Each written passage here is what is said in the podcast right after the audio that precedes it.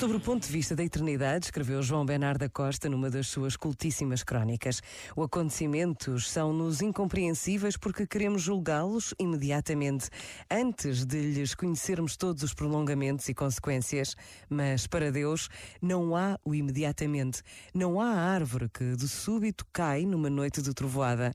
Há o tempo todo, todo o passado, todo o presente, todo o futuro. Este momento está disponível em podcast no site e na app da RGF.